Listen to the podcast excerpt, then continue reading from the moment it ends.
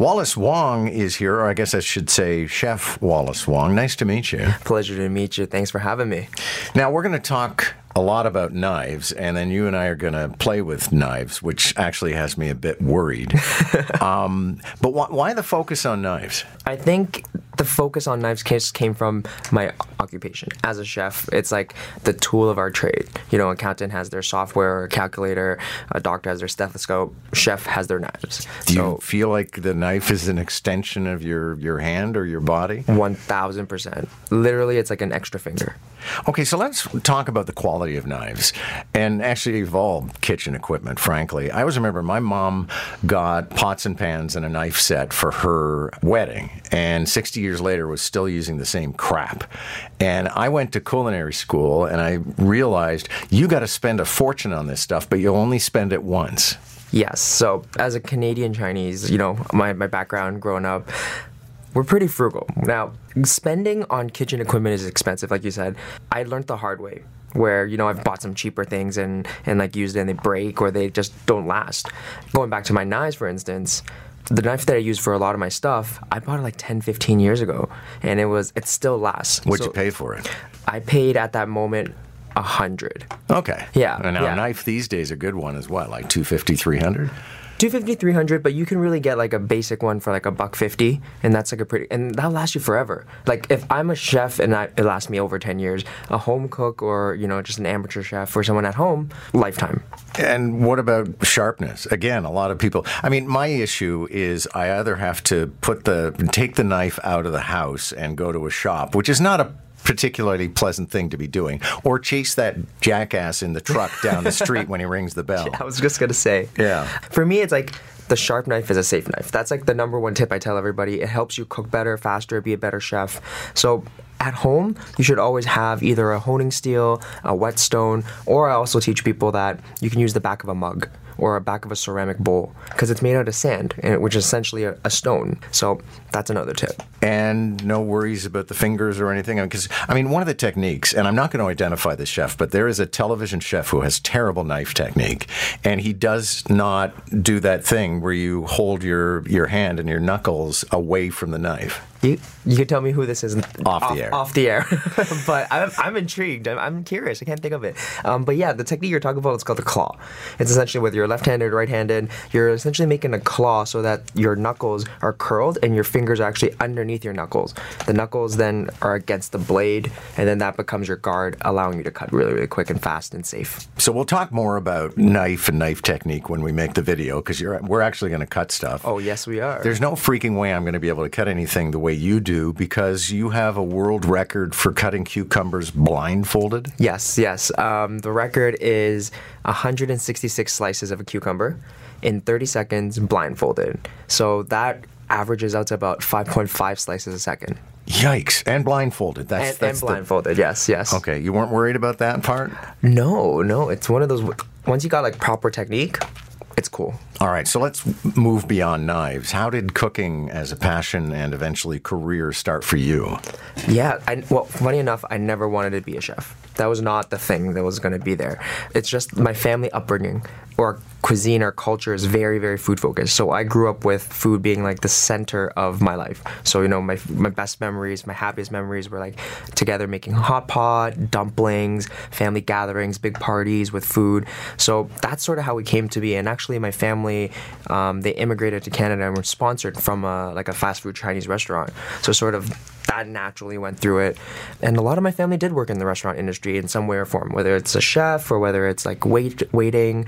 My grandmother has a saying: if you ever want revenge on somebody, send their significant significant other, their loved one, or themselves into the industry, and the industry will take care of them.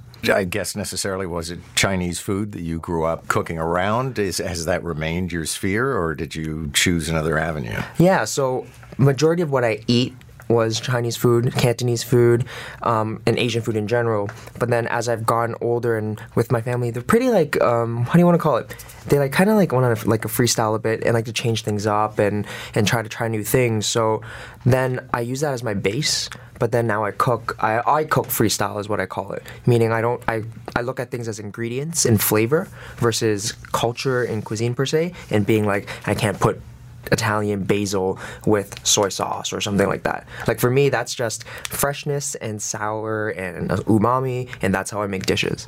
And you mentioned freshness, and the thing I discovered on a trip to Hong Kong once was that the absolute key to the cuisine was freshness. To the point where, like, you go and pick a live chicken, it's like getting a lobster in a restaurant. Yeah, I mean, Asian cuisine is very known for like their wet markets and like you can go and you you literally see what you you you're there, you pick it out, you bring it to the back, the chef cooks it, and I mean any cuisine in general, like we, I'll use back Italian. Simple is easy. A little bit of basil, tomato, mozzarella, and some olive oil, and there you go, right? Okay, if you were doing Bobby Flay, what would be your signature dish?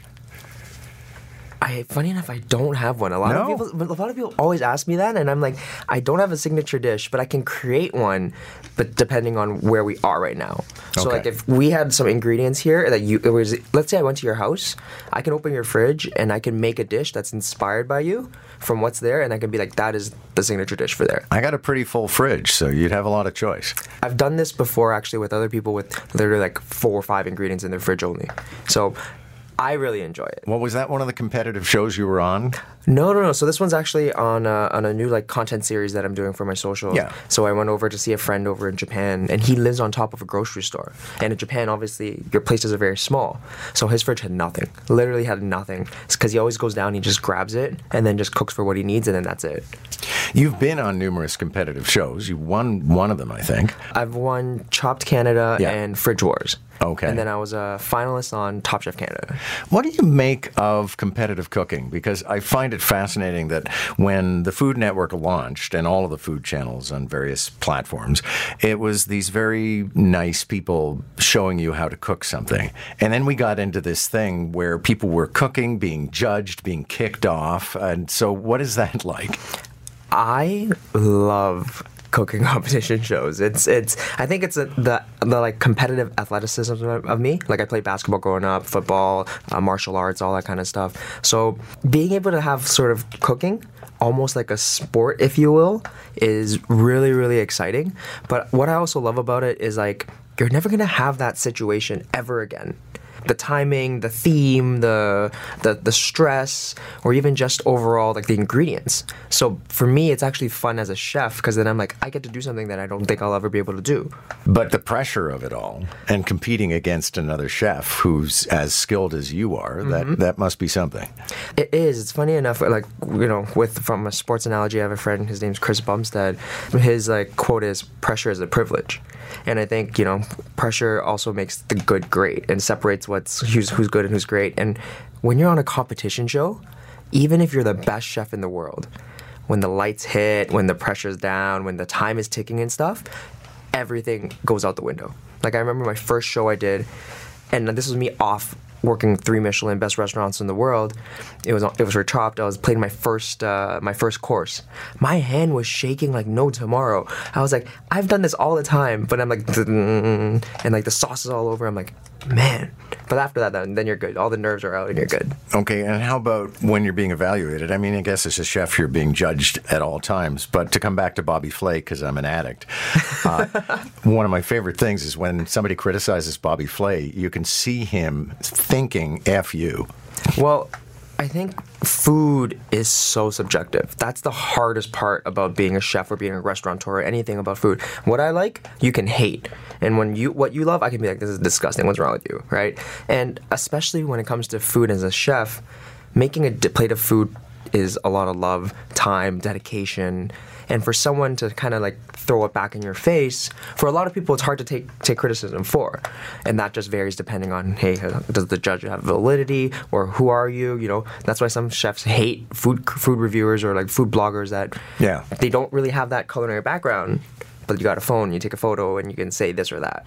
I was reading in your biography, you're a cancer survivor. You're good. I am, I am. It will be 16 years. I think 16, 16 okay. years this so year. remission. juvenile. I'm thinking. I have no idea how old you are, but Yeah, it was it was last year of high school, my last year of high school. Um, so 16 years, and it's one of the craziest things that happened to me, but it's also one of the best things that happened to me.